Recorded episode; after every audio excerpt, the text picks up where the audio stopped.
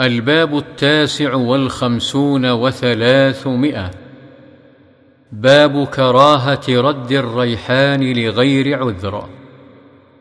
عن أبي هريرة رضي الله عنه قال قال رسول الله صلى الله عليه وسلم من عرض عليه ريحان فلا يرده فإنه خفيف المحمل طيب الريح.